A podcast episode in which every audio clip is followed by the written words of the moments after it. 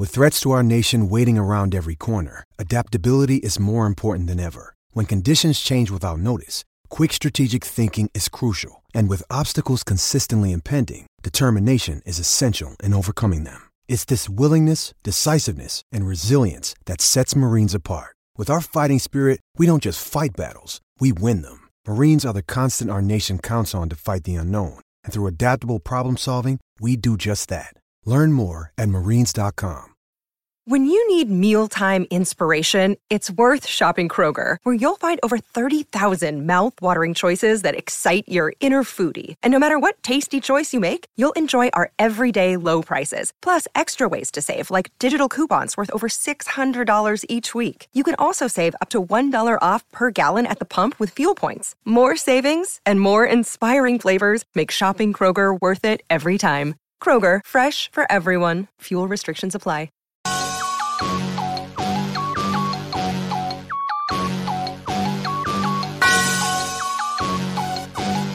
Yeah, I love my HBCU, and boy, I love it, love it, I love it, love it. I love my HBCU, and man, I hope my team they won one. I hope my team they won one. Yeah, man, I hope my team they won one. I hope my team they won one. Yeah. I tune into the HBCU Sports Lab to see if my team won or lost. If they lost, I'm quiet as a mouse. But if they won, keep tab. I'ma do the dab, yeah. Dr. Cavil, he know what he be talking about. Mike and Charles, they know what they be talking about. They compress the analytic data with the hip-hop. If you know them like I know them, they gon' tell you if your team, if they won or lost. And who the ball, So listen to Professor, yes sir, yes, and pay attention, because he gonna teach a lesson. This is Dr. Bill. We're inside the HBCU Sports Lab with Mike Washington and Charles Bishop. Mike Washington is back on assignment. So welcome to episode 461 of Inside the HBCU Sports Lab radio show and podcast, the show that's covering the sporting HBCU diaspora, all things HBCU sports. For institutions large and small, from the NAIA to the NCAA, we share insights and information on the HBCU sports culture. HBCU athletic aesthetics to facilitate the story of HBCU athletic programs in the business of HBCU sports. Simply put, we call it HBCU sports pedagogy. I'm your host, Dr. Kenyatta Cavil, along with my co-hosts Mike Washington and Charles Bishop. We're filming from our home studios as we get ready for our break. I'm going to send these gentlemen back on assignment on the road on Thursday. We'll see if we can roll something out, bring some of these other individuals in to give these guys a well-needed break. Or I should say at least Charles. I'm not sure with Mike. Mike been on assignment. I'm starting to pull, check. I got folks calling me like, man, does Mike still have a job? I'm like, yeah. I'm not the reason why he's not here. They act like I done suspended you for something. Did you say something? Mike, this gets suspended? That's right. I got to be nice to you right now. You got something from me from Brazil, I'm sure, because you, my older brother, and you always take care of me. So let me be nice. Say, Mike, how you doing? How was Brazil? Oh, I'm good. Olá, mis hermanos. Boa tarde. Feliz por estar de volta. Obrigado. That's basically Portuguese for what's up. Glad to be back. He going to show out like that, Charles. I would say how you doing, but I'm going to give you a break so you don't have to follow that.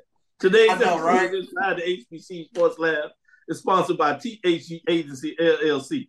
THG Agency is a company that provides sporting and educational consulting and data analytics. With that being said, let me go to the home team. Charles Bishop, how you doing?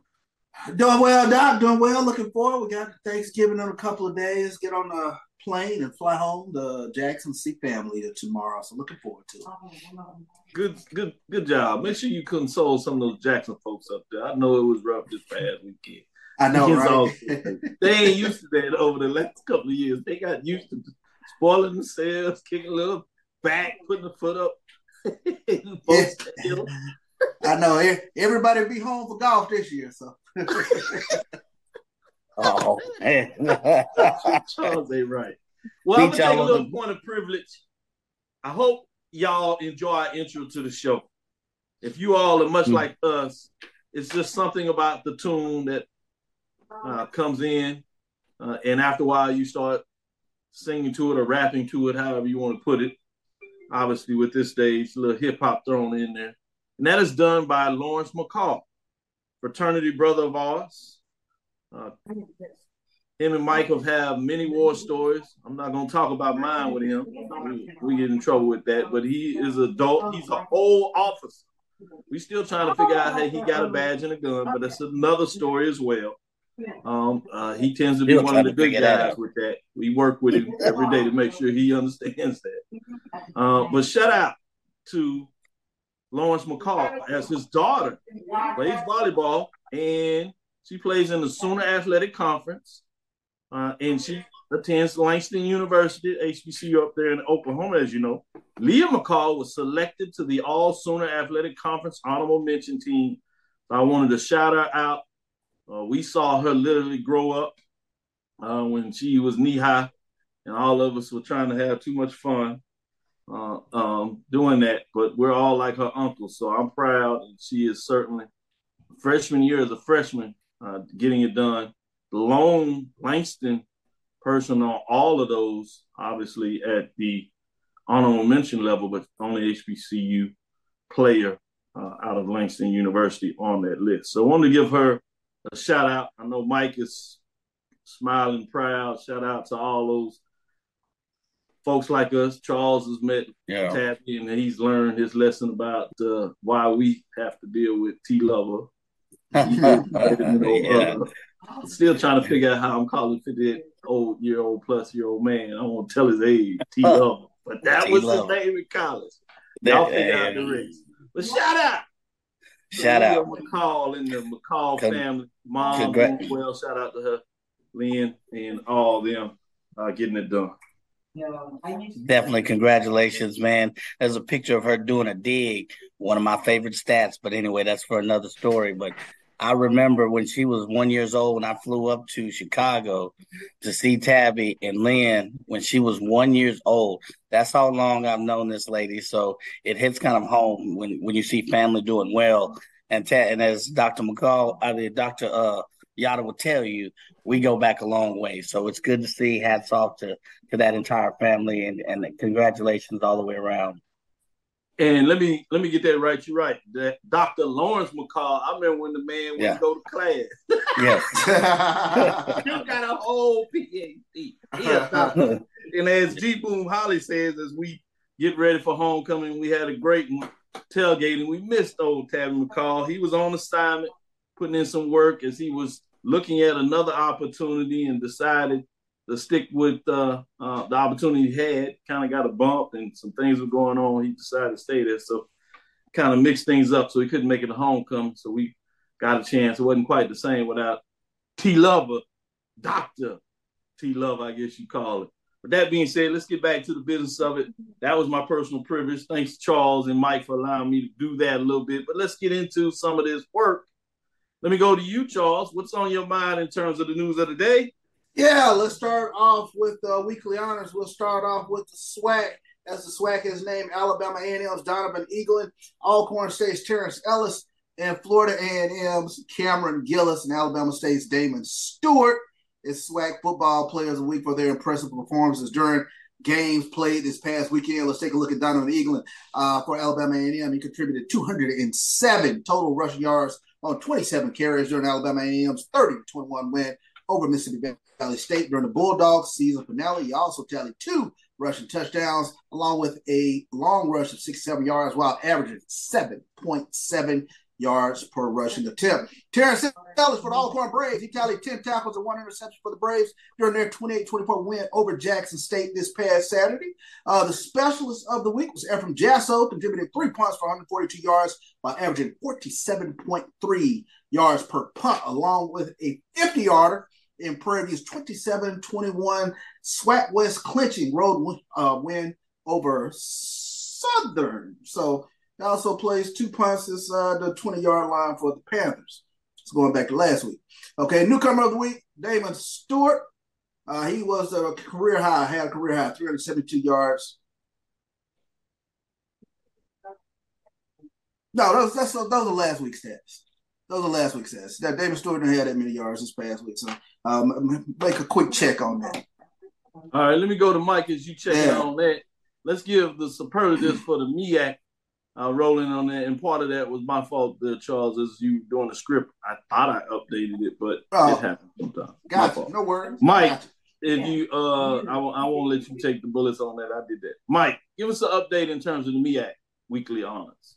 I want to make sure I got the right one now, man. So I don't want you pulling my plug. I'm back from South America after 2 weeks. I can see the headlines. Doc pulls Mike Clover. Anyway, so North Carolina Central quarterback Davius Richard was named MEAC Player of the Week. Of course, that's presented by Coca-Cola. Morgan State's Jordan Toles earned Defensive Player of the Week honors, while Norfolk State linebacker A.J. Richardson was named Rookie of the Week. So North Carolina Central's Daquan Thomas and teammate Adrian Olivo received Offensive Lineman and Specialist of the Week. So Davius, of course, accounted for 6 touchdowns in the Eagles' 55-14. It says win, but drudging over Delaware State. So he threw 5 touchdowns, career high, 386 yards, 19 for 21, a 3-piece pepper, prize, plus 35 yards rushing, plus another 3-piece Renzi's chicken piece, whatever. He had a career day. Talking about homecoming, he used to have French and chicken. I snuck down there for homecoming. He can't get it out of his mind. To say the least. Toles had a busy day for the Bears. With tackle for a loss of 2 yards. And then rookie Richardson led the Spartans with 10 tackles, including 4 for solo, 1 for loss against South Carolina State. And offensive lineman side, Mr. Thomas himself, that's Daquan Thomas, recorded a block grade of 89% with 2 pancake blocks, one of my stats. As the Eagles amassed 669 yards, basically shy of 1,000. So specialist Olivo became the center of the Eagles' all-time leading scorer by tallying 13 points, 2 field goals, and 7 point-after attempt kicks on Saturday for 281 career points, while also breaking the career record. He kicks almost as like I do. Yes, I used to be a field goal kicker, but that's another story for another day. But great all the way around. Hats off to the MEAC Players of the Week. Good stuff, good stuff. Let me go back to Charles and give him that redo. I think he had the players right, but a little different on the stats. Go ahead and break it down. Sure. Now, we can switch to volleyball championship. Yep. No doubt, Coppin State, they claimed their first ever MEAC volleyball championship as the number 1 seeded Coppin State defeated the 2nd seeded Howard Bison on a 3-set sweep, 25-20, 26-24, and 25-19 in a raucous Memorial Hall gym Sunday evening in front of a live ESPN audience to win the program's first ever MEAC championship title and their first ever NCAA championship bid. Coppin State 27-4. We'll now find out who their NCAA opponent will be when the selection show airs this upcoming Sunday, November 26th at 6 p.m. on ESPNU. So the Eagles to Kenya Stafford was named the tournament's most outstanding performer. She led away with 12 kills, 6 digs, while hitting 48%, committing no errors on 25 swings, while teammate Geraldine Palacios recorded 3 kills as well as 3 service aces and 5 blocks to help Coppin State to a victory. Also, Andrea Spetanova had 20 of the Eagles' 35 assists, while Amara Williams led the defense with 10 digs. So Coppin State, congratulations. Hats off to Coppin State for winning the MEAC Volleyball Championship. Good stuff, good stuff. Since we're talking about championships down in Prairie View, we thought we were going to do a back-to-back duo championship. Obviously got it done in football in terms of Western Division, but you had the SWAC volleyball tournament there. Got eked out by FAMU. And they were looking to do a 3-peat, but it was not to be done, as you saw with the championship picture there, winning the Western Division. You got Jackson State getting in the business of volleyball, getting the championship. Man, they had a hell of a tournament run, 5th seed. Yeah. Beat up on the 4th seed. I told you that's always the interesting one. They take down Alabama State, undefeated number 1 seed. Then they face FAMU, who had won back-to-back. volleyball championships coming in at the 3C getting it done. They beat them. So give some superlatives, if you would. Shout out to Jackson State, Mike. Yeah, well, real quick, interesting backstory to that. Coach Rose Washington, she's retiring at the end of the season, but wasn't able to do it during the tournament. She was able to eke out one more SWAC championship in volleyball. So shout out to Coach Rose Washington, 22 years at the helm of Jackson State volleyball. Good stuff, good stuff. With that highlight, throw a little thunder to you, Mike, whatever direction you want to go with it. You're on mute, Mike. I think we started off on a good note, guys, by talking about how Jackson State came in as the 5th seed. Most folks had picked for, FAMU. Some folks had picked Alabama State. Prairie View was coming strong. Give it to Jackson State. Naja Gadis had a team-high 2 aces. Alexis Williams registered a double-double with 15 kills, 11 digs, and an ace. These are becoming my favorite stats. Jackson State attackers were helped by a team-high 20 assists from Carrie's Dove, and Trinity Bryant tallied 8 digs and 2 aces. Hope Briggs contributed 14 kills, 3 blocks on the night. Set one, FAMU kicked off the championship with a service ace, and it catalyzed a 6-1 Rattler run, but the high action set captured 4 ties by the first media timeout, where the Tigers held a 15-12 advantage, and then FAMU regained its lead with the help of another 6-2 rally. So if you go back and forth, there were nothing but rallies back and forth. Set 2, there were 8 ties at the start of the second set. I'll say it again. Set 2, there were 8 ties at the start of the second set. The last at 8 all, and the Tigers embarked on a 10-3 run for separation. So set 3, Jackson State held a slight 4-3 advantage and remained in front there. A Florida A&M killed even things at 17-all, but preceded a 5-0 stretch from Jackson State. So hats off to Jackson State for a tremendous run. I can't give it kudos enough. Coach of the year, Rose Washington. Yeah, she's my relative from Jackson State. Most valuable player, Alexis Williams, Jackson State. But I got to give kudos to a couple more players, Leah Lawson from Prairie View A&M and Kylie Owens from Prairie View A&M. They played tremendous all year long. They, along with Brooklyn Watts, Camila De La Rosa from FAMU, and Temperance Chapman from Alabama State, pretty much have been in the top 4 or 5 in the league in kills and assists and digs all year long. So a tremendous. If you haven't had a chance to check out this volleyball, folks, it is highly competitive. Check it out. But hats off again to the Jackson State team, as they said, hey, we are in the volleyball business on the women's side. Yeah, Kylie Owens, daughter of Terrell Owens. And Terrell Owens was in the building the first day of SWAC volleyball tournament. That was pretty cool to see him in there supporting his daughter. Just relaxing, doing this thing. And she got the victory, so he got to see a win before they went on to lose in the semifinals. With that being said, we're going to get in our first break. But before we get in our first break, I wanted to give a shout-out question out there. Edwin D. Moore says, inside the HBCU Sports Lab, does the division championship count towards the Commissioner Cup trophy or only the SWAC championship game winner? Great point. Essentially, the division championship does count. It counts in this way. Same way in terms of finance. You get a whole point if you win the championship game and a half for the runner-up. So you go in there with at least a half for winning your division crown. You can push it up to a full if you win the whole thing. And that way, that's how you look at that. And you get the additional credit for the dividend runs financially also in terms of the championship game. And that does not include, obviously, hosting that with all the money staying with the team that hosts. A great question in the terms of Commissioner Cup, putting a little business out there as well, part of the financial part of that. Stick with us. We'll be right back after this break. Since 2002, Empowerment Resources, Inc., a nonprofit organization, has empowered more than 1,500 youth and adults in Duval and surrounding counties. Through its programs, Journey into Womanhood, Girls Mentoring, Life Skills for Teens, and parenting education coaching. To get involved with programs, volunteer, or donate, visit www.empowermentresourcesinc.org. Follow us on social media, facebook.com/empowerment.resources and Instagram.com/empowermentJAX. Charmin Ultra Soft has so much cushiony softness, it's hard for your family to remember they can use less. Sweet pillows of softness. This is soft. Holy Charmin.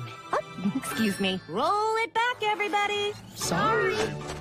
Charmin Ultra Soft is so cushiony soft, you'll want more. But it's so absorbent, you can use less. So it's always worth it. Now, what did we learn about using less? You gotta roll it back, everybody. We all go. Why not enjoy the go with Charmin? At CDW, we get speed as the new currency of success. Our team spends way too much time tending to outdated applications and software when they should be focused on driving application agility and innovation. CDW Amplify Development Services modernizes software and application development to help accelerate innovation and digital transformation. So you mean building new applications, UI, and mobile interfaces? Well, you said you needed to innovate more quickly. Oh, so he's a listener. To do more at scale, trust CDW Amplify Development Services. Nope. Nope. Come on, him. Ooh, I like him.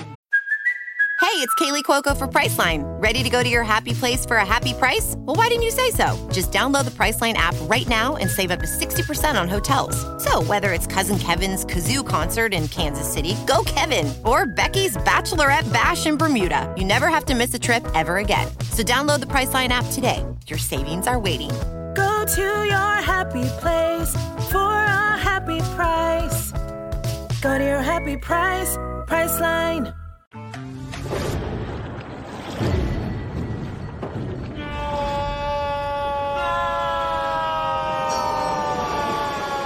Quick, the quicker picker-upper.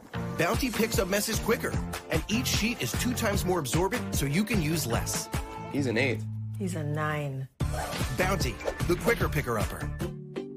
Press the analytic data with your hip-hop. If you know them like I know them, they gon' tell you if your team, if they want to loud, loud, and who the ball. So listen to Professor, yes sir, yes, and pay attention, because he gon' teach a lesson. This is Dr. Bill inside the HBCU Sports Lab with Mike Washington and Charles Bishop. We're going to get into our poll rankings. Not a lot of changes. Things are settled down week 12, but we're going to continue to do our weekly rankings until we crown a champion. Both at the mid-major and major division. Mid-major, we'll see as we have playoffs. Major division, we have both playoffs and the Celebration Bowl, essentially crowning the champion. We'll see how it works out because Howard Bison decided to throw a little monkey wrench in terms that everybody thinking 1 and 2 are going to be FAMU and Central. We'll see if Prairie View can throw their own monkey wrench in there. With that being said, talking about Prairie View, the HBCU Band of the Year matchups is coming in for November, right? Ranking number 3, Division I. We'll talk a little more about this on Thursday as we get into it, and we'll get the final ranking. But Shanetta on 1876 Sports and Culture told everybody that Prairie View was going to stand up. Charles has quietly said with the rankings that y'all need to go watch Jackson State. The sonic boom. He said, I told you. Well, it looks like the experts agree with both of those individuals. I know Charles was that talented. I know he did bands too. Shanella is a drum lady, so we expect her to know what the hell she's talking about. But Charles said, hold up now. I can do my thing too. I'm very good at what I do. All right, Charles, we know you call game. We know you on the news. We know you championship. You on the sideline doing all these different things, the pregame show, I love and all this, but you got to show out with the band too. Let me get to this. Top four. Ranking 3, November 20th release. Number 4, Tennessee State. Aristocrat Band. Number 3, North Carolina A&T. Number 2, Prairie View A&M. Storm. And number 1, Jackson State, Sonic Boom of the South. Wherever you said they had something to say, I was like, okay, all right. Yeah. Yes, Human they Jukebox did. Is number 5. I know y'all wondering where Human Jukebox. Just letting y'all know they out there. The Marching 100, there is 6. The Norfolk State Spartans that I had at number 1, man, not so much. They had 7. Shout out to Houston with the 3rd war. Texas Southern, Ocean of Soul at 8, South Carolina State, 9. Grambling State, we said they had a resurgence. They had 10. I know usually I counted from the bottom up. That time I just wanted to show out a little bit, give you those top four that I did 4-1. But just give some rankings in there as we get into our rankings in week 12. Shout out to Charles. Good stuff there, Charles. You told us to watch out. You've been proven right. Yeah, that boom is no one dropped out. Yeah, you said it. No one dropped out this week in the mid-major top 7. So let's get into it and see if there's any changes. No, I can tell you now. But with that being said, we'll have fun. Chivalry's not dead. With that being said, there were some changes in receiving of votes in terms of how some team played. Allen Yellow Jackets 7-3, 5-3. Their receiving votes. Albany State Golden Round 6-5, 6-2. And Charles asked about this. Guess who's in at number 10? Fort Valley State just outside receiving votes, final top 10 receiving votes, 7-3 and 6-2. So they're in at Florida Memorial and that tough loss. They had a couple of weeks come back to haunt them as they're out. They're at 11, though, so they're just outside of it. Number 7, Tuskegee Golden Tigers, 7-3, 6-2. They remain at the 7th spot. Essentially, things were frozen this week, even though you had a game played with Virginia Union. We'll tell you where they are. At number 6, Miles Golden Bears, 7-3, 6-2, remaining at the 6th spot. That's 138 points. Bringing us to number 5, Johnson C. Smith, Golden Bulls, 7-3, 6-2, 140 points, remaining in the 5th spot. At number 4, and remaining in the 4th spot, are Virginia State Trojans, 8-2, 6-2. Shout out to Dr. Henry Fraser III, championship coach. I see him. University bringing us that championship in 2009. Never forget, brother there. He continues to put in work. I was at his dissertation defense. Bad boy there. At number 3, Fayetteville State Broncos, 8-3, 8-0, 163 points. Staying at 3. At number 2, Virginia Panthers. They lose in the Division II playoffs, but far outseed everybody else, so they stay in the 2 spot. 10-2 on the season as it comes to a complete 7-1 as they went in the conference race, holding on to a CIAA championship. 180 points. And number 1, Benedict Tigers, 11-0, 8-0 in the season. They had a bye. First round of the playoffs, so they'll suit up this week. 9 first-place votes. We'll talk about a little bit about their game in the third segment. But with that being said, let me go to you, Mike. What are your thoughts in terms of the mid-major poll rankings in week number 12? You know, I'm coming back from South America. I'm gonna say there's nothing wrong with this poll. I say you got it. It's Benedict and pretty much everybody else. Virginia Union, Virginia had strong seasons, but it's Benedict and everybody else. So you hit it on the money to me with this poll, and I think the way they finished out kind of reinforces that. So yeah. Old Dennis Berry. He's a hot name out there. South Carolina State, Southern. Can he sneak into the Texas Southern? We've stakes up ahead, coach. I wouldn't be surprised. The money ain't all bad. He's a very, very hot name. Very hot name. Hot name. Hot name, hot hands. And hearing some other names out there. A lot of interest in that Texas Southern job. Amazing. With that being said, as we take it back to the mid-major poll ranking, Charles, what are your thoughts in week number 12? Yeah, I think week number 12, things are right where they should be. Benedict, the last team standing. We're going to get into that breakdown, but I think, you know, like Mike said, it's Benedict and everyone else right now. So no doubt about it. They are the number 1 team and looking forward to what they are able to do this weekend against Lenore Ryan. Based on the poll rankings, as you talked about, now that beach poll, unless something changes, and essentially things will be frozen as we walk into Benedict Tigers to see what happens this weekend. So at this point, you have a 5-10 matchup, CIAA versus SIAC, number 5 and Johnson C. Smith, Golden Bulls, versus 10 Fort Valley State Wildcats in the beach bowl. So good point in terms of at least a top 10 matchup should be fascinating. We will talk about that as we get closer to that game. But with that being said, let's take a last break and come back on the other side and do that. Let's get into some of these playoff matchups and see what these gentlemen think. We'll do that both at the Division II level and the FCS as North Carolina Central gets a playoff bid. We'll talk about that matchup against Richmond, Benedict in their matchup as well, Lenore Ryan, and see what these two gentlemen have to say. Stick with us. We'll be right back after this second break.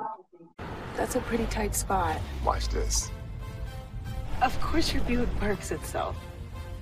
That's so you. It's just up here on the right. Of course you know where we're going. That's so you. Kinda got a sixth sense. And a head-up display. They're here. Hey, it's a field. Warm up. You brought all these players in your Buick? Yeah. So you. It is. There's a Buick that fits your life. Because at the heart of every Buick SUV is you. From novice to aficionado, find yourself here. High quality cigars plus personal customer service. Slow Burn is Waco's only mobile cigar lounge, featuring a meticulous, curated collection of premium cigars. Visit our website, www.slowburnwaco.com. That's www.slowburnwaco.com. Press the analytic data with your hip-hop. If you know them like I know them, they gon' tell you if your team, if they wanna loud, loud, and who the ball, So listen to Professor, yes sir, and pay attention, cause he gon' teach a lesson. This is Dr. Cavil inside the HBCU Sports Lab.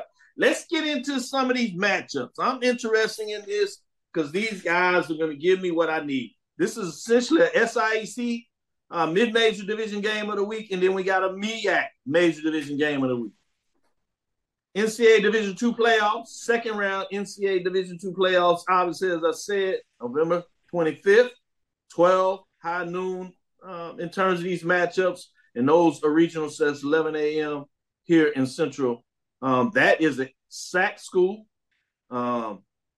Lenore Rhines, number 4 in terms of what they did in that region, facing off against the number 1 Benedict Tigers of the region. Lenore Rhine Bears come in after their victory last week, 11-1, 8-1. They are ranked number 11th nationally in terms of the coaches' Division II poll rankings, as the Benedict Tigers come in ranked 4th in that. And obviously, you know, Benedict Tigers, as we just said, ranked number 1 in the HBCU poll rankings. The Benedict Tigers come in at 11-0, 8-0 in the conference race. Should be a fascinating matchup between the Bears and the Tigers. With that being said, Charles, what are your thoughts in terms of this matchup? I think this completely comes down to Benedict's defensive line, Luber Denellis and others. Can they get to Sean White? You're talking about a very prolific throwing quarterback in the SAC, and then they just have a prolific offense altogether. But even more to that, we talk about Benedict being the number 1 defense in Division II.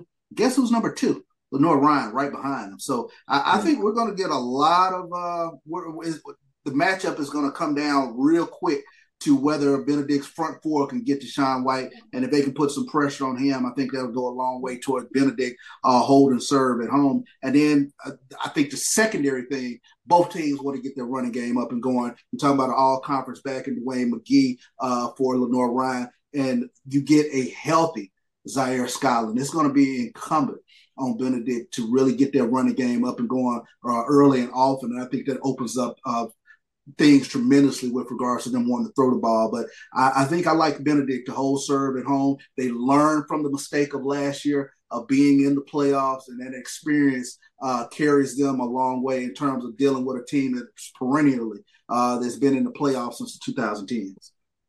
Good stuff. Mike, what are your thoughts in terms of this matchup between the Bears and the Tigers? Man, top 10 matchup nearly at the FCS level. Certainly in terms of the region 4 versus 1, what do you see going on here? One thing that just kind of makes me say, is a little history lesson. So the Tigers are the number 1 seed, right? Yeah. But let's not forget what happened last year. They made their tournament debut last year. They came into as the number 1 seed, perfect 11-0 record, coming off the bye, and was beat by an unseeded team in the bracket. So there's a lot they can learn from that, from my experience. They still have a very powerful team. I think they need to get their running attack for sure. But Lenore Rhines, I think CB hit it on the nail. They're a prolific offense. They are, I think, second or third in the conference in total offense. So they have a powerful offense. So to me, the key will be, can the Tigers enforce their offense against a strong, not only offensive but defensive Lenore Ryan team? I think they will. I think altogether that Benedict is more balanced. But it'll be interesting. Can they? But hopefully they won't be fighting the ghost of last year. They'll learn from last year's mistakes. But I see Benedict actually going past this game and moving on to the next round. Good stuff. Good stuff when you break it down. Let's get into our FCS. Again, we're calling this our MEAC Major Division Matchup of the Week. It features North Carolina Central going on the road. Where? Richmond, Virginia, East Claiborne Robbins Stadium. Many call it Robbins Stadium for short. This is another matchup in terms of the Coastal Athletic Association, formerly known as the Colonial, CAA, as people call it for short, versus the MEAC. Remember, North Carolina Central is 3-0 against the CAA this year, but this one is different. It's for the playoffs. Yeah. First round, November 20th at 2 o'clock p.m. It is on ESPN+. It features a top 25 Richmond Spiders team that comes in at 8-3. 6-2 as they finished in the CAA. They're at number 13. North Carolina Central, ranked number 2 in terms of our HBCU poll rankings, that come in at 10-1, 4-1, that righted the ship after upset loss to many to Howard Bison a couple of weeks ago. They got it right against Delaware State, as they bounce back and get in the playoffs. With that being said, let me stick with you, Charles. What are your thoughts in terms of this matchup with the matchup between North Carolina Central and Richmond? I'm always weird with HBCU teams going on the road in the playoffs. I just, never feel good about that. But if there's any quarterback that I want to go into this game with, it is Davius Richard. You're talking about one of the most prolific quarterbacks, I think, in HBCU football this season. And Mookie Collier. I think that, North Carolina Central possesses the physicality that they can go into Richmond. And like you said, I think you touched on it. The MEAC has had their way with the CAA this season. And one of those factors, and I think I was watching another program, they talked about the MEAC speed compared to the CAA speed, and that could be something to take a look at with regards to the skill position players. And Davius Richard hit some things deep. No team is hotter than Richmond right now. They won their last 6 straight, and they're putting some points up. But the question becomes, can North Carolina Central put their hands on Kyle Wickersham, because he's playing some lights-out football over the past 6 games. But keep in mind, this Richmond team, they started out with a loss to Morgan State. So obviously they're a different team than they were when the season started, but I really do like North Carolina Central going on the road and getting a win at Richmond. To your point, Richmond is 2-3 against, or 1-2, I should say. 1-2. 1-3 overall against HBCU. Yeah. They also had Hampton within the conference. Yeah. Hampton got them. A&T, which it seemed like everybody got this year, they did beat A&T. The Eagles secured an at-large bid to the postseason tournament after posting a 9-2 overall record, as we said, with non-conference victories over a number 25 ranked Elon at the time, Campbell, North Carolina A&T, and Mississippi Valley. North Carolina Central's only non-conference loss against nationally ranked FBS opponent UCLA. They had a conference loss, a sole conference loss, if you would, against Howard University, as we talked about that. The Eagles are currently ranked 13 as they moved up a ranking in terms of their top 25 in the FCS Coaches Bowl, number 14 in the Stats Performed FCS Bowl.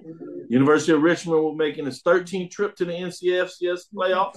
The Spiders and the members of the Coastal Athletic Association finished the season with an 8-3 record, including 6 straight wins to close out the season and earn the CAA title.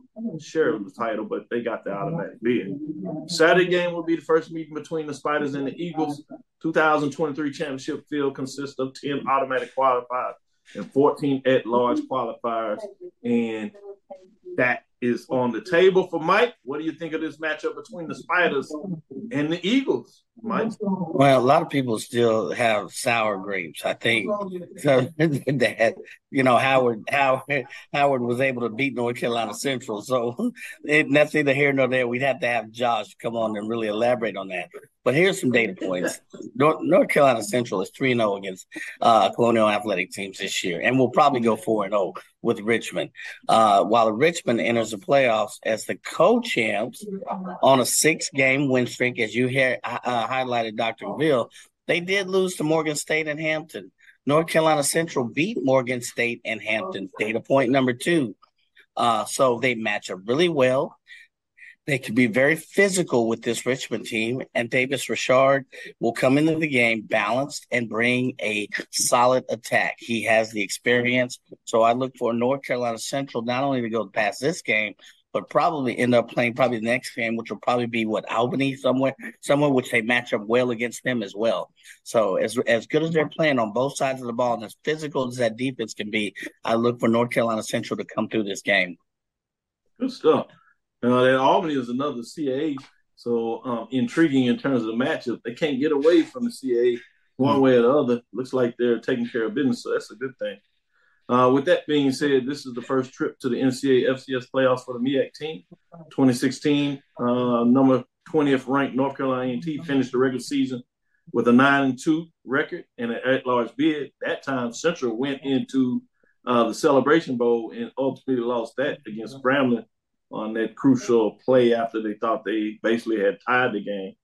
With that being said, the Aggies lost to Richmond Spiders in the first round, 39-10. The synergy and all that's going on is fascinating with this matchup in so many different ways. With that, let's get into our next break. We'll come back on the other side and get our ranking for the major division, and we'll give you more after that. If you think all pods are exactly the same, think again. This is Always Ultra Thins reinvented with the Always Triple Protection System. This pad wicks gushes 90% faster, absorbs even more so you can feel dry, and locks odors in. Rethink your pad for up to 100% leak-free and odor-free comfort with the totally reinvented Always Ultra Thins. This is always like never before. Are you hungry for authentic Caribbean food like jerk chicken, oxtail, red snapper, shrimp, tofu, and rasta pasta? Well, find your way over to Mango's Caribbean Restaurant, 180 Auburn Avenue, right next to Royal Peacock in downtown Atlanta. Them belly full, but we hungry. Mango's Caribbean Restaurant, open daily from 11 a.m. to 10 p.m. And on Friday and Saturday, we're open till 4 a.m. Come to Mango's and put some spice in your life. Oh, we've got a Mango's Caribbean Restaurant, 180 Auburn Avenue, right next to Royal Peacock in downtown Atlanta. For more info or directions, call 404-698-3992 or log on to mangoscaribbeanrestaurant.com. For instant coupons, text MANGOS to 313131. Tell your mama hungry, papa hungry, brother hungry. Mango's Caribbean Restaurant, authentic Caribbean cuisines.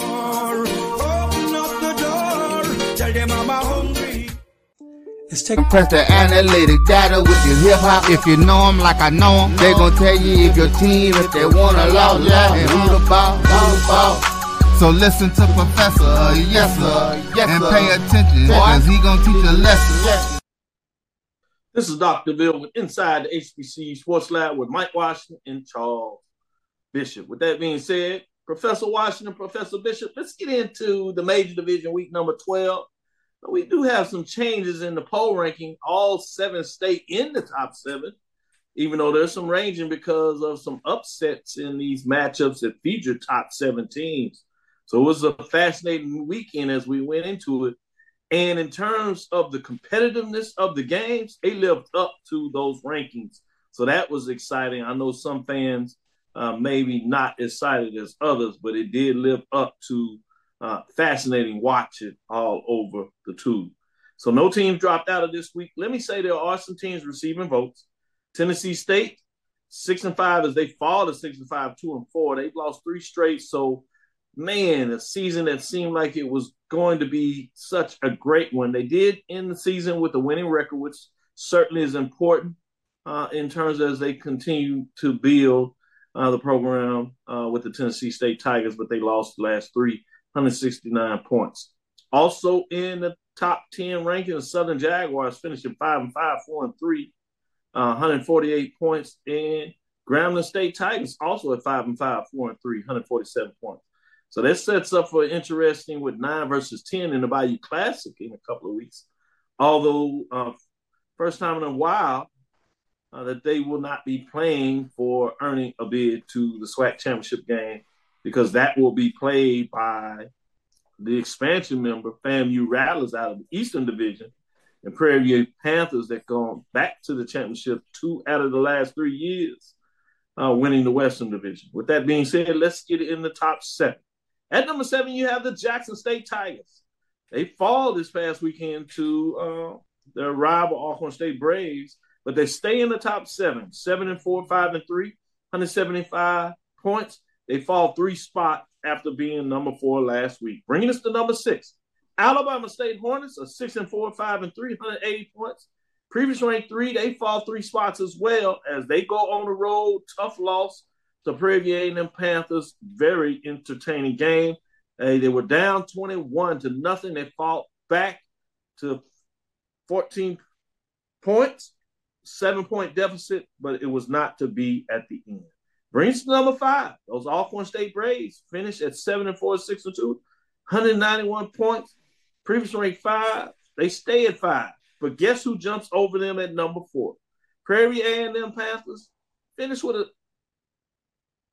6-5 record. One more loss, one less win, but tied them in terms of the division at 6-2. 192 points. Look how close it is, 92-91. And just like the game, back on the road, Prairie View gets it done on a 50-yard field goal as the clock expires. They're right there ahead of the Braves at 192 points. Fascinating, fascinating season. At number 3, Howard Bison, 6-5, 4-1, 214 points. They move up 3 spots. They're on their way up. Can they catch North Carolina Central before it's over? Many people will see this as controversial as they pop their heads. But I think just in terms of where they were ranked, they're still climbing. It's not over, folks. We'll see what this means. But at number 2 above them are North Carolina Central Eagles, 9-2, 4-1. Tied in terms of the conference race. Howard got the head-to-head win, 240 points at number 2. That record is just so different. We'll see if it will stay that way. Bring us to number 1, without question here. Florida A&M Rattlers, 10-1 on the season, 8-0 in the conference race. 12 first-place votes, 252 points, I should say. They are and remain unanimous number 1 ranking in week number 12. I'm fascinated to see what the fellas have to say here. A little smirk on the face, might be some controversy coming between these two guys. Who should I start with? Who wants to start the smack talk? Mike, it looks like you opening your mouth. Dude, go ahead, Mike. I'm sorry. We talk about we value head-to-head competition. Come on, we talk about – I'm going to stop right there. Data point. Howard smacks them by 30 points. They put that whooping. They put that backshed whooping on them. 30. I don't care what their record is. It was a convincing win, and we have them following them in the polls. I'm sorry. This is some fuzzy math. We need to recalculate. We need to do a Trump and ask for a revote. Because seriously, if Howard puts 30 points, this wasn't a 3-point victory. This was a shellacking. So how can Howard follow them in the polls? All year I've said to be the champion, you got to beat the champion. They not only beat the champion, they bum slapped them. And if this was a different show, I use a different word than bump. But anyway, they bum slapped them. So how is that possible? Number 1. Number 2, you compare offenses. How is Prairie View, you're talking like they're a little shaky. I would argue that they're probably neck and neck with Howard. You can make an argument that they're either 2-3 or 3-2. You can make a decent argument. So those are my concerns with the poll this week. Ooh-wee. He laid the case down. He went the Trump route on me. Man, y'all know Trump. I already know he in the court for that. He said that he knew it was. Never mind. Let me cut that out. Charles, what are your thoughts? He just wasted. I'm putting you on timeout. Mute your mic, Mike. I mean, you know, let the debate begin, because, I mean, Howard did put the Dusty Rose elbow to North Carolina Central. I mean, they went off the top rope, and they did whoop the North Carolina Central Eagles pretty doggone good. But, you know, that 6-5 record versus 9-2, I can understand the argument in either direction, but if you value head-to-head, which we do, Howard probably is the number 2 team right now. And that's a very interesting thing you did, Mike, with regards to whether Prairie View should be up a little bit higher and right in that Howard slot.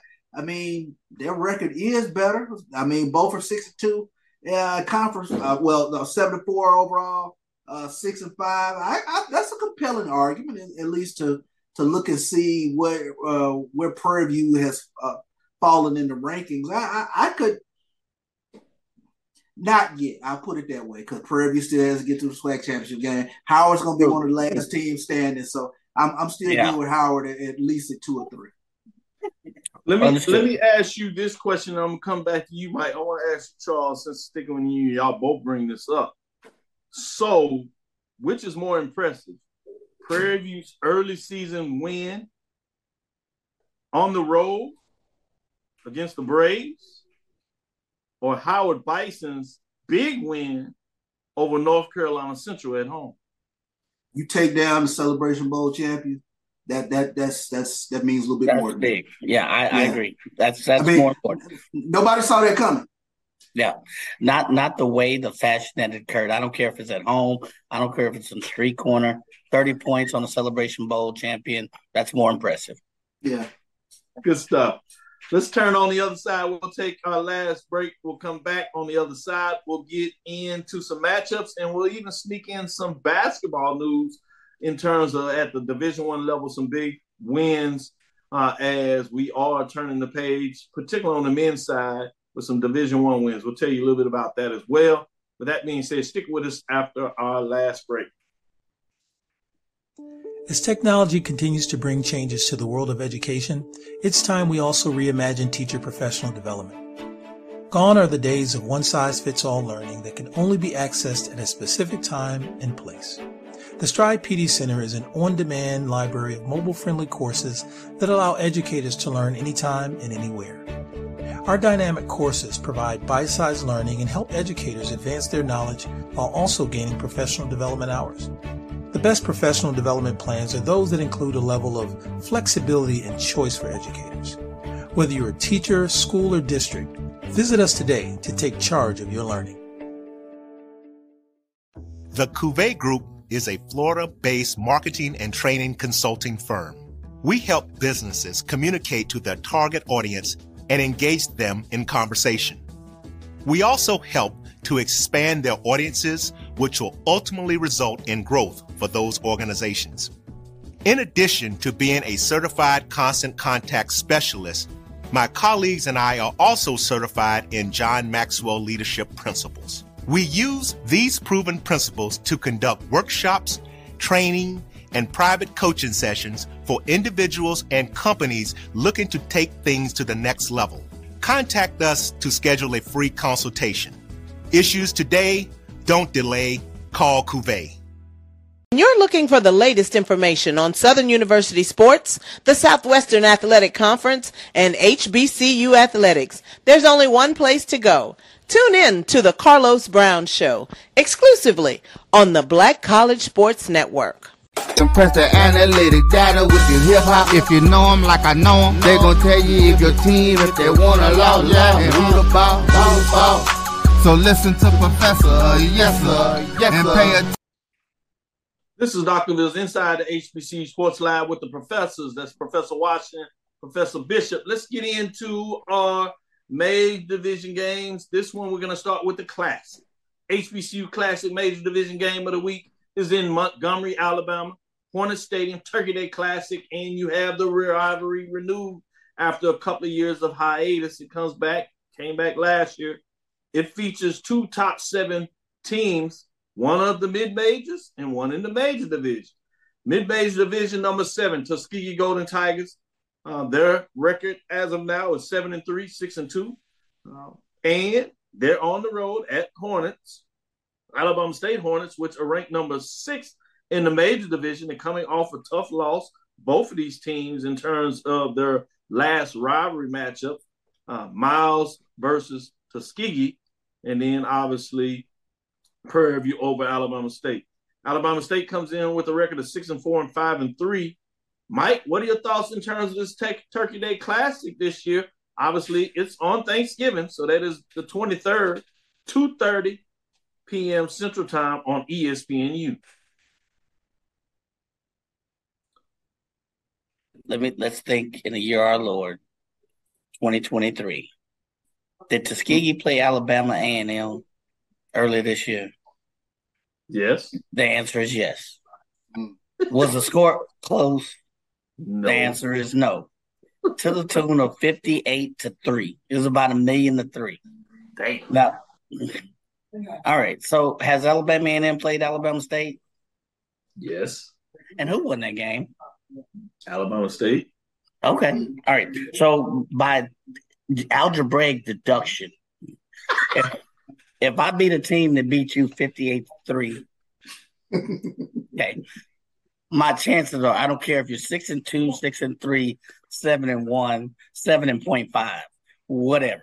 You lost to a team 58-3, and that team was beaten by the team you're about to play on a Turkey Day when all eyes are on you. Lord help you. Good riddance. But I'm sorry. This is going to be an Alabama State, let's say, a win, convincing win. I'll say that. I'd leave it there. Yeah, he said they're going to have turkey everywhere. But that being said, it would be more said Professor Data Points were given. But that, Charles, you're going to add into the points? Mike, I was about to say, how do you follow that? I mean, he hit the nail on the head. I mean, this is the same Alabama State team that lost to Miles. I think you're looking at one of the more dominant front sevens that Tuskegee is going to see all season. It's just going to be tough for them to move the football. I think it's going to be difficult for them. And then you got Damon Stewart. He's playing some much better football, playing tremendous football, even with the loss last week to Prairie View. But there's too many weapons. And I think Keyshawn Johnson, he gets to show you why he's HBCU's version of Megatron. He'll go wild this Thursday. Good stuff. With that being said, let's go to the SWAC major division game of the week. New Orleans, Mercedes Stadium, SWAC matchup. Ooh. It's the 50th Bayou Classic. November 25th, 2 p.m. on NBC. Number 10, Grambling State Tigers come in at a record of 5-5, 4-3. And they face a number 9 Southern Jaguars that has an interim coach. That interim coach, Coach Grambling's interim, a couple of years ago. Fascinating when you talk about that. 5-5 matchup, 4-3. Both teams come in with identical records. One team will go with home with a winning record and the 50th anniversary trophy. Boy. In its own way, very intriguing matchup. Charles, I know you've looked at these teams, and when they face a certain team, it's not all exciting to you. But this time they're going head-to-head. What are your thoughts on it? Yeah, I'm almost rooting for Southern just for the historic nature of Terrence Graves winning the Bayou Classic at Grambling and getting the opportunity to win one. And so, how wild is that? I mean, that is wild. That is, and it's crazy. Like in recent years. I mean, it's what, a 3-year, 4-year? Yeah, exactly. So that unto itself almost makes me want to root for the Jaguars, but I have a pathological something to not do that. So I'll take Grambling and I'll take Miles Crowley to throw the football around a little bit this game. And I expect for Grambling's running game to get some things up and going. They got a nice 1-2 punch, especially with a guy like Floyd Chalk. So I expect Grambling to come away with this 50th Bayou Classic. It's going to be a good one, though. So you say Hugh Jackson gets his first Bayou Classic win. That being said, Hugh Jackson needs to get his first Bayou Classic win. You said it's not I. But I do agree. With that being said, Mike, it's the battle of the Tigers and the Jaguars, battle of the Cats in the 50th anniversary of the Bayou Classic. I set it up for you. You know what's going on with Graves, Hugh Jackson, Terrence Graves, Hugh Jackson. 5-5, 4-3. Who comes out with the winning record, Mike? Southern leads this overall series, right? I believe it's like 40-34. There were two wins vacated by Southern and one vacated by Graham. But that's all that is. Southern leads it. That's all hearsay. That's all parfait. You know, right now, Southern leads the series 40-34. We're talking Hugh Jackson, Hugh Graves. I think the interim coach for Southern will not get a win. The scrambling running offense is probably too strong for Southern.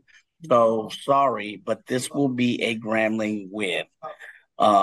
We don't know what's going to happen at the quarterback position. We've seen that. I mean, there was a roller coaster back in the day at Astroworld. It was called a Texas Cyclone. It had more humps and up and down than any other roller coaster. That basically epitomizes kind of the play of Flood this year at the quarterback position for Southern. And when you have that many ups and downs and no consistency, you know, if Grambling can remember that it still plays football and bring that rushing attack that CB alluded to, I see Grambling winning this game. Good stuff. Let me get in there with a little bit of basketball talk. Shout out to the Prairie View A&M Panthers winning the tournament there in Eastern Kentucky as they get their second consecutive Division I in consecutive days, I should say. 76-64 in this matchup. They become the first HBCU Division I team to get three wins, Division I wins. Let me be specific about that. In this early part of the year, you have two behind them with Howard Bison and Norfolk State Spartans that both have two wins on the season, two Division I wins. So intriguing when you talk about that. You also have Jackson State with a P5 win, their win the other day against Missouri. So some good wins. Southern kind of started things off when they went into Las Vegas, beat up on UNLV, and you have several other programs that have solid Division I wins. What do you see this means in terms of MEAC SWAC play particularly? Let me give a shout-out to Tennessee State, who look like they're going to be a very formidable foe in the OVC in terms of what they got going on. A couple of key matchups. You have Tennessee State at Alabama A&M. You have a South Carolina State Bethune-Cookman matchup. You got an Alabama State North Carolina A&T matchup. You did have one that opened up last Friday in Atlanta between Grambling State and Delaware State. Delaware State edged out Grambling in that matchup. So at this point, when you look at some of those MEAC SWAC matchups directly, it's 1-0. You also have the Chris Paul Classic that will look at MEAC SWAC matchups, particularly with Texas Southern and Jackson State taking on Howard.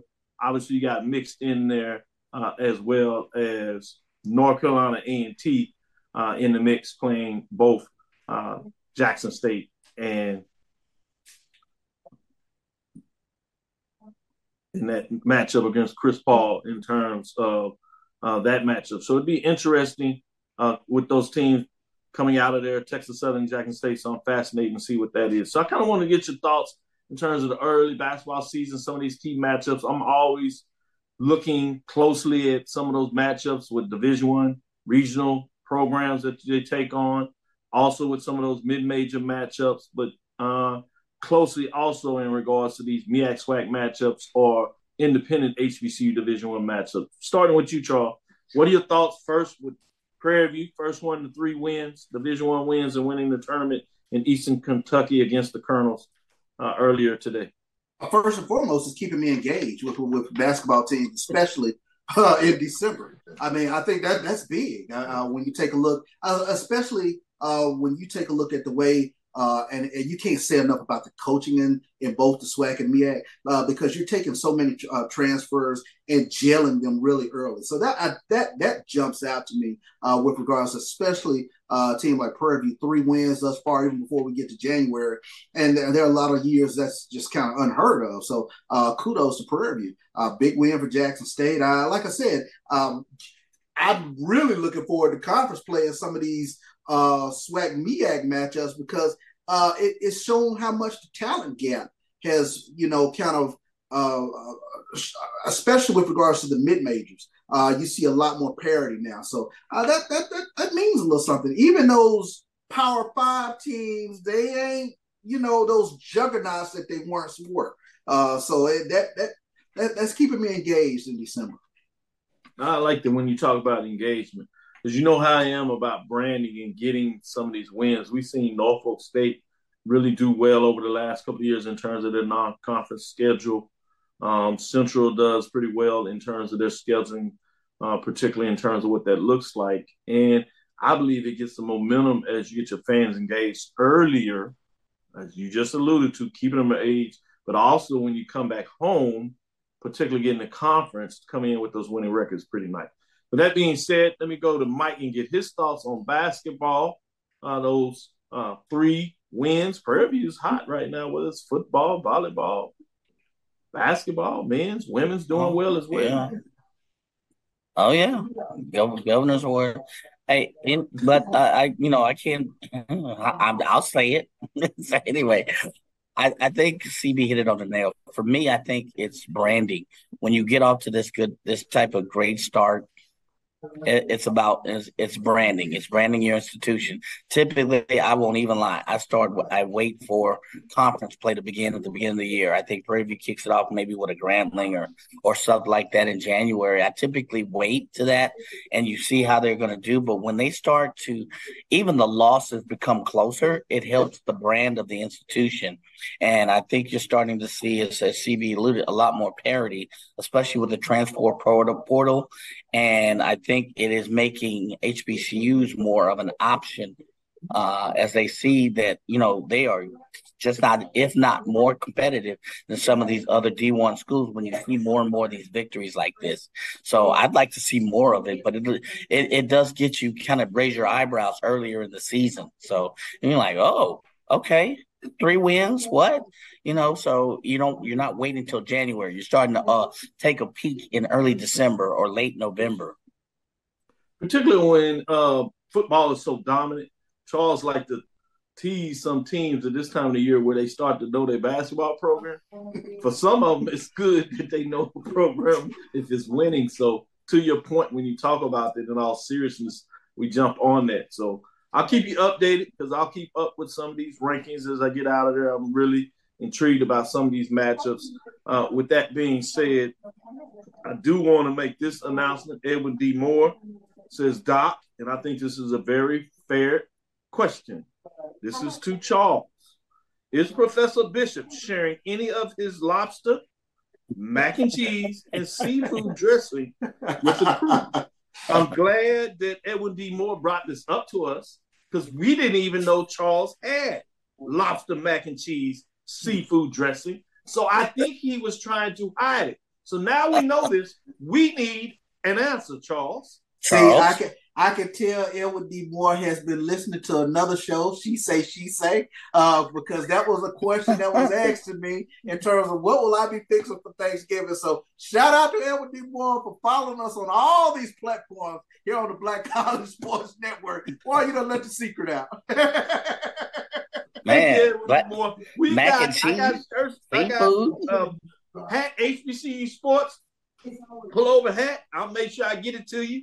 Hit me up in the private messages. Give me your address. I'll get you your hat. I got white and I got black. Let me know which one you want. We'll get it to you.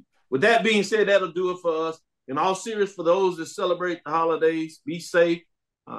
Hopefully you get a chance to spend some time with your family. For those that may have lost loved ones, be at peace. They would like you to be well. And with that said, all those traveling, be safe out there. Enjoy your break. And for those that certainly enjoy the holidays, we appreciate you for supporting us with that. Again, these two gentlemen will be off celebrating their families and traveling. I appreciate them. And with traveling grace, with that being said, we still will try to bring you a show on Thursday. We'll see if we can bring in AD, Drew, and possibly Brian of the Sports Wrap. See if we can tease them out and see what they think about some of these matchups and see how much they match up with Charles and Mike. With that being said, stick with us. Thank you for listening to Inside the HBCU Sports Lab. Make sure you share our podcast with your friends and colleagues. I am Dr. Kenyatta Cavil, the Dean of HBCU Sports, coming from inside the lab in the College of HBCU Sports with Mike Washington, Charles Bishop. Again, we want to thank you for listening to Dr. Bill's Inside the HBCU Sports Lab with Mike Washington, Charles Bishop, every Tuesday and Thursday, 6 o'clock Central Standard Time. And on Sunday at 9, we will give you an update of what took place the week in sports, particularly on Saturday. We look forward to Thursdays. We'll give you the latest news in the lab. Follow me, Dr. Kenyatta Cavil. That's DrKenyattaCavil